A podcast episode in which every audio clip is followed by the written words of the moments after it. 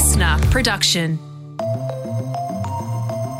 Hello, welcome to the briefing. It is May 30. I'm Tom Tilley, joined by Antoinette Lattouf. And Antoinette, you've been doing some work on a briefing about menstruation. Yeah, so Tom, menstruation is having a bit of a moment in Australia. You may remember Victoria and South Australia made tampons and pads free last year, and the federal government poured $58 million into endometriosis in the recent budget. But with Spain becoming the first European nation to take steps to provide paid leave, and that's separate to sick leave, but specifically for period pain, and new Aussie research finding that one in three women feel that they need to hide their pain or endometriosis diagnosis from their employer. I guess it begs the questions could we and should we be doing more? Yeah, it's a very good question. And in the briefing, you're going to be speaking to health author and podcaster Yumi Stynes. It seemed like something that we were meant to completely shroud in secrecy. And that was part of being a successful woman. Like, never let them see behind the curtain of all the work that we're furiously doing to manage this stuff. That's coming up in just a moment. First, here are today's headlines. After a massive election loss, coalition MPs have gathered in Canberra to choose their leaders today. Peter Dutton is expected to be elected the new leader of the Liberals. Peter Dutton, I think, is going to make an outstanding leader for the Liberal Party, and he's someone who I think is going to really bring us back to that centre right perspective as we look to rebuild into the future. So that was Liberal Senator Holly Hughes there. Susan Lee is expected to be the Liberals' deputy leader. Um, the National Party Room will also choose their leader today, and Barnaby Joyce is facing two contenders for the position Darren Chester, as well as his deputy, or might be former deputy, David Littleproud. We'll see what happens in the party room. Have you done the numbers? Do you have the numbers to win? Uh, we'll see what happens in the party room. So, Tom, this is really interesting because I think the coalition has a bit of an identity crisis. Well, the Liberals, more specifically, uh, you know, are they going to move more to the right or reclaim the blue ribbon seats? You know, I don't know, and perhaps make more of an effort to amplify women into leadership roles and don't ignore the environment. But it seems that if they do need to move more to the left, that there aren't that many people left standing that represent that faction within the Liberal Party. Yeah, that's the strange position they're in that the electorate has said they want them to move more to the left. But as you say, all of the contenders, like Josh Frydenberg, for example, the sort of people who'd put their hand up to lead the party in that direction, aren't there anymore. So mm. it's left to Peter Dutton to move the party more in that direction, who you'd argue would be the least likely candidate to do that. So it's going to be really interesting to watch. Nine days after Aussies went to the polls, Labor could find out if it will win majority government today. So the final counts are underway with two more potential wins for Labor. Yeah, so in the Melbourne seat of Macnamara, Labor incumbent Josh Burns is doing well, narrowly ahead of the Greens contender, and in Deakin, also in Victoria, um, it's leaning towards the government by less than 700 votes. So Labor currently has 75 seats and needs just one more to control the House of Representatives. Also, Gilmore on the south coast of New South Wales. That's very close to the Liberals. Andrew Constance is a nose ahead there by just over 200 votes. Yeah, so with those close seats, um, particularly with Macnamara in Melbourne and Deakin in Victoria as well, that could get them to 77, which will be um, very interesting. The other news that's come out over the last uh, few days, over the weekend, is that the Greens have declared victory in Brisbane, which takes them to four lower house seats, which is a quadrupling of what they had before. Former Labor Senator Christina Keneally, she's spoken about her loss to an independent in the western seat of Fowler. You know, as we know, she was parachuted in and uh, a local less high profile woman, uh, Tu Le, was elbowed out of the way.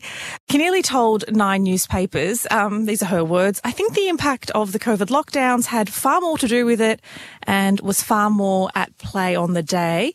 Those harsh lockdowns made people more parochial and that she genuinely believes that whether the Labor Party ran her or anyone else, that they would have had the same challenges. And I just find this, you know, absolutely pretty hilarious, um, but also in my opinion, wildly inaccurate. I think people in the seat of Fowler really took umbrage with the fact that they had somebody who was a local um, candidate who was, you know, of Vietnamese heritage. And, you know, this is an electorate where 17% of the electorate speak Vietnamese. So, you know, sometimes you make mistakes there's a loss. And one of the best things you can do is just go, okay, we got this wrong. I stuffed up. But it doesn't sound like Keneally's doing that. Yeah, well, the lockdown is an interesting thing to bring up because it wasn't the Labor Party that introduced that. So to say that the pushback would be on the mm. Labor Party for that when it was the New South Wales Liberal Party that made mm. those choices, that also doesn't really stack up. And you may have heard that China struck that deal with the Solomon Islands, despite our um, fist pumping on the table. Well, now mm-hmm. China's foreign minister is making a push for new deals with 10 more Pacific nations, and there's a visit happening right now. Wang Yi is meeting with regional leaders in Fiji and he's hoping to make China's security pact with the Solomon Islands a model for the region. And that includes things like policing, cybersecurity, maritime surveillance, even things like fishing rights and a creation of a free trade area. But this pact has raised major concerns in both Australia and the US with fears it could lead to an increased Chinese military presence in the Pacific. It is in all of our interests uh, for there to be uh, peace in the region and security in the region, and uh, not uh, not talk up uh, catastrophe. Anthony Albanese there. So now we're on this mission to repair our relationships in the Pacific. The newly minted Foreign Minister Penny Wong has already been to Fiji and is expected to visit more of our neighbours in the near future.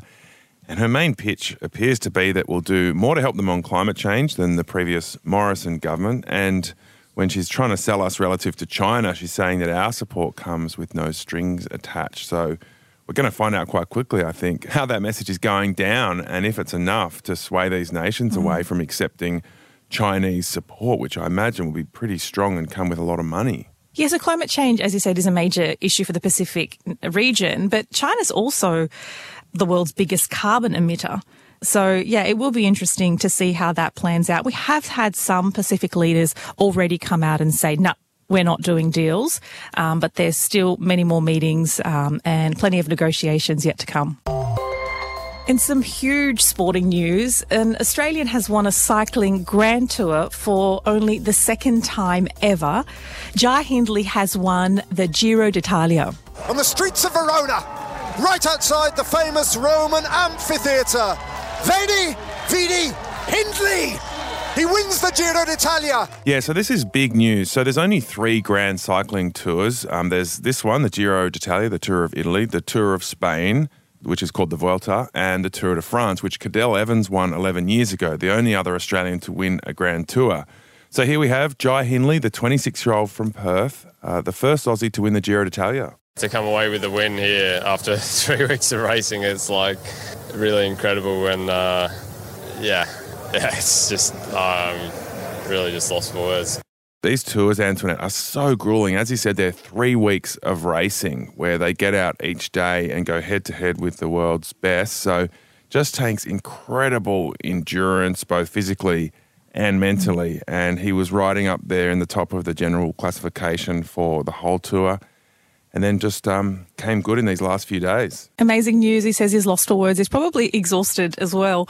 In other sporting news, the Blue Squad has been finalised ahead of State of Origin 1 and two big names have been left out. Josh Addo-Carr and Jake Trbojevic. And the Maroons lineup will be named today, although it was already leaked to the Courier Mail. Billy Slater, the coach, is expected to name four new faces, four debutants. So here we go. The hype starts to build ahead of Origin 1, which is on June 8, which is just next week. We'll catch you later, Tom. We're going to talk about menstruation and the argument for paid leave and also why this shouldn't be considered a woman's issue.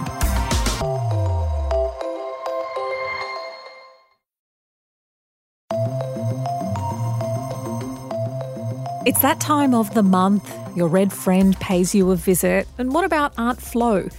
For so long, menstruation has not only been hidden by euphemistic language, it's been ignored by policymakers. And here's the thing period cycles and the pain and discomfort is not just a woman's issue.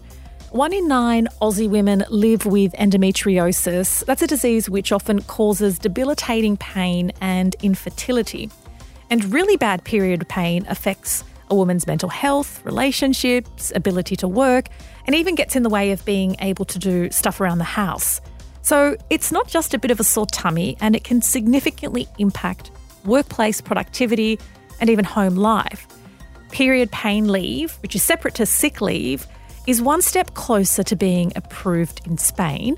Should Australia follow suit?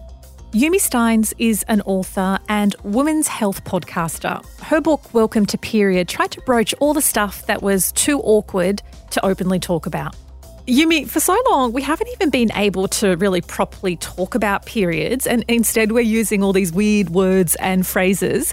What are some that you've loved or hated? Uh, like i am on the blob is my least favorite. I think that is just very visceral, and I can when I hear it, I can feel. I feel like I'm on my period. But you're right, and I think it's tempting for people to euphemize around periods. But the more we kind of just use the right language, the better it is, I think, for everybody, because there's no room for misunderstanding or for, you know, just for getting things wrong. And it also sets up young people in particular to kind of be in full embrace of the scientific kind of background of what it is to bleed and then how to deal with any problems that they may encounter. And why did you write a book about periods? Like, weren't mums and older sisters and aunts doing a good enough job breaking it down? so I'm one of four kids, and I have two older sisters. My mum was the same. She came from a really big family, but we both experienced period shame. And it's so weird to think that, you know, to grow up in a modern culture in this society and still feel really shy to tell my PE teacher that I had my period, mm-hmm. to really blush, beat red, to have to buy pads or tampons, and even just the word pad to kind of go, oh, oh God. And a lot of that is just internalized because mm. we see those around us flinching and cringing. There was really no talk, even from my older sisters, to, to word me up about what to expect. And so what you find is young kids who are, say, 12 or 14 going on their first camping holiday or staying at a friend's house, which is totally normal behaviors, encounter problems because of menstruating that nobody kind of set them up to succeed with. So they bleed on their friends' sheets or they go camping and they don't pack any supplies. So, oh mm. oh my goodness, why didn't we think of this? And for a lot of us, it felt like we were the only idiots that didn't know or that spilt on our sheets or, or turned up to school with a mark on our dress. And what we wanted to do, Dr. Melissa Kang and I, was just really normalize what it is to have a period and then have really frank conversations about how to manage it because it's actually like it's pretty basic stuff for 51% of the population and it's not necessarily uh, just about 51% of the population. The more you normalise it, the more men can be part of the conversation. So I'm one of five girls and two boys, and the youngest is a boy. Um, and he became so accustomed to everything around period. So sometimes one of the sisters would yell out, Michael, can you get me a pad? And he'd go into the drawer. And I remember he'd probably seven or eight, and his response, Sis, which one, with the wings or not? Um, that it, it really doesn't have to be that complicated. It really doesn't. And I love the joyfulness around that. It's just a fact of life. So you can massage the shame and turn it into something, or you can massage the openness and really just be accepting. And let's talk about that shame because your podcast, Ladies We Need to Talk, it's five plus years old, but women were, mm. still talking about the shame associated with periods, let alone, you know, the complications and the pain and the way it gets in the way of life. Yeah, and it seems like we've been conditioned to think that managing it secretly was part of our charter as successful feminine women, you know, like to talk about it or to complain, to need time off, um, to, to need to medicate or even see doctors or have a surgery because of, say, endometriosis. It seemed like something that we were meant to completely shroud in secrecy. Mm. And that was part of being a successful woman, like never let them see behind the curtain of all the work that we're doing to manage this stuff. So in particular things like PMS, which until the 80s was thought of as perhaps a made up thing, mm. and endometriosis and terrible period pain, which are three different things, they weren't taken seriously as real medical conditions. So to be able to speak about those, manage them openly with help from health professionals really can help people. And so being able to speak openly with, say, your school, um, your PE teacher, like I couldn't because I was shy, mm. um, and of course our employers, that will make a huge difference in our qualities of life. So, Spain is on its way to joining South Korea and Indonesia in offering paid menstrual leave. And that's, uh, I'll point out, separate to your days of sick leave. So the Spanish bill entitles workers experiencing period pain to as much time off as they need. And it's not the employer who foots the bill, um, but the state social security system. Is it time Australia considers something like this? Yeah, absolutely. I think it's a glorious initiative and I'd love to see it replicated all over the world. What I find is people are worried that that will be milked and exploited, you know, and we'll all be clutching our wounds and going, oh, I must have time off work. I couldn't possibly finish that report. Mm. But what we'll see, I think, is if people understand what it is that it's not going to be snatched away from them, then they will use it when they need to. And for a lot of us, we won't need to use it. And if our work is sufficiently enjoyable, we'll hopefully want to be at work. And if we're using um, paid menstrual leave as an excuse not to be at work, then perhaps work sucks. yeah. Spain's proposal has divided politicians and even actually some unions, um, saying that it may actually stigmatise women in the workplace and favour the recruitment of men. Do you think that's a fair enough concern or a cop out? I think it's a pretty big cop out, really. Like I said, I don't think that the majority of women will need to take this up. And if they do, it'll be bloody marvellous for them. They'll come back better for it what I see time and again is women who are busy, particularly those with children or with caring roles, and then add to that a, a juggling a health condition are the most effective workers. Mm. They are least interested in wasting time in chit chat by the water cooler. So, if you want a job done, you ask a busy woman. That's basically the way that I have philosophized my entire life as an adult. this definitely applies. To be honest, this idea that women won't be recruited, I think it's misogynistic. But I also understand where it's coming from, in that sometimes recruiters are misogynistic and they mm. may be mm. looking for an excuse to exclude women from work places. Mm. I think it's really important for people's spiritual health to go, yeah, I'm not just a brain at a laptop with nothing else in between. There's no interface. Mm. The body is part of you, and, and being reverent and respectful of that is really, really powerful. That was Yumi Stynes, host of Ladies We Need to Talk podcast. Now to Dr. Mike Armour. He's a health expert at Western Sydney University and the chair of Endometriosis Australia Research Committee. And he's going to break down the difference between period pain and endometriosis and chat about his new research. Dr. Mike Armour, endometriosis and period pain are often linked, um, but they're not exactly the same thing. So, what do we know about how many women live with endometriosis and how many women live with severe period pain? So there is two major causes of period pain. We call them primary and secondary dysmenorrhea, which is just a fancy way of saying period pain. Mm-hmm. Primary dysmenorrhea is when there's no structural cause in the pelvis for the pain. And that's by far the most common. And around 90% of young menstruators under the age of 25 will report at least moderate period pain quite regularly. Endometriosis is where tissue similar to the lining of the uterus is found outside the uterus, and severe period pain is one of the common symptoms, and that affects around one in nine women, and those assigned female at birth in Australia. And how important is it to understand that severe period pain, whether or not it's linked to endometriosis, is can be incredibly debilitating. It's more than a tummy ache, and it's often difficult to see and it's a bit of an invisible illness. Can, can you talk about the severity for those who are perhaps thinking, oh, well, you know, take some Panadol and get on with it? so many different things come in here. It's a narrative that's been around for a long time, you know, and we hear it from women themselves saying, you know, period pain, oh, it's just part of being a woman. You just have to put up with it. It's just normal. But it's not necessarily. A big issue is that because so many women experience period pain, I think there's an assumption that all period pain is similar to the period pain that they might have had. Mm. So, you know, you might have someone who has a bit of mild discomfort on the first couple of days, which is manageable by taking an ibuprofen or using a hot water bottle, or perhaps just it's not that severe.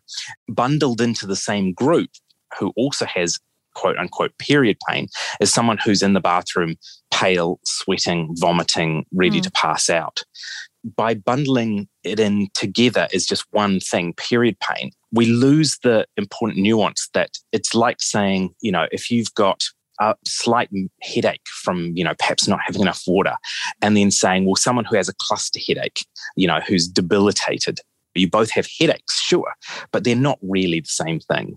So, Indonesia and South Korea, and now Spain is one step closer uh, to approving period pain leave, and that's separate to sick leave. Is this something Australian legislators should consider?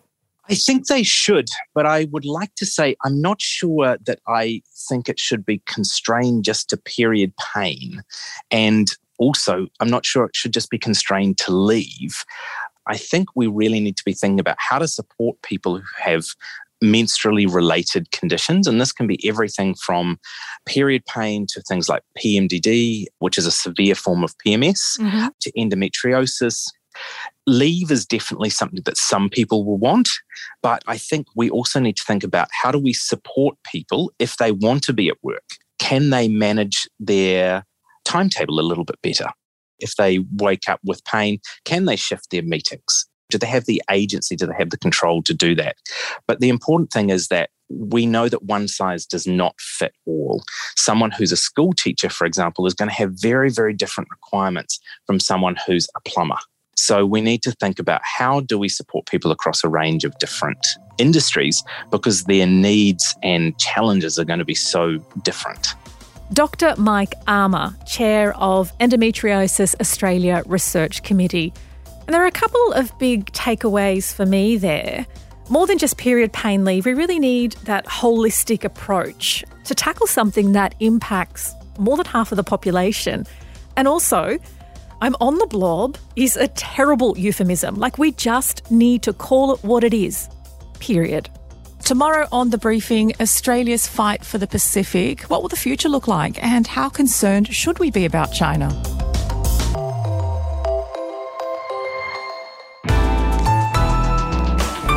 Listener.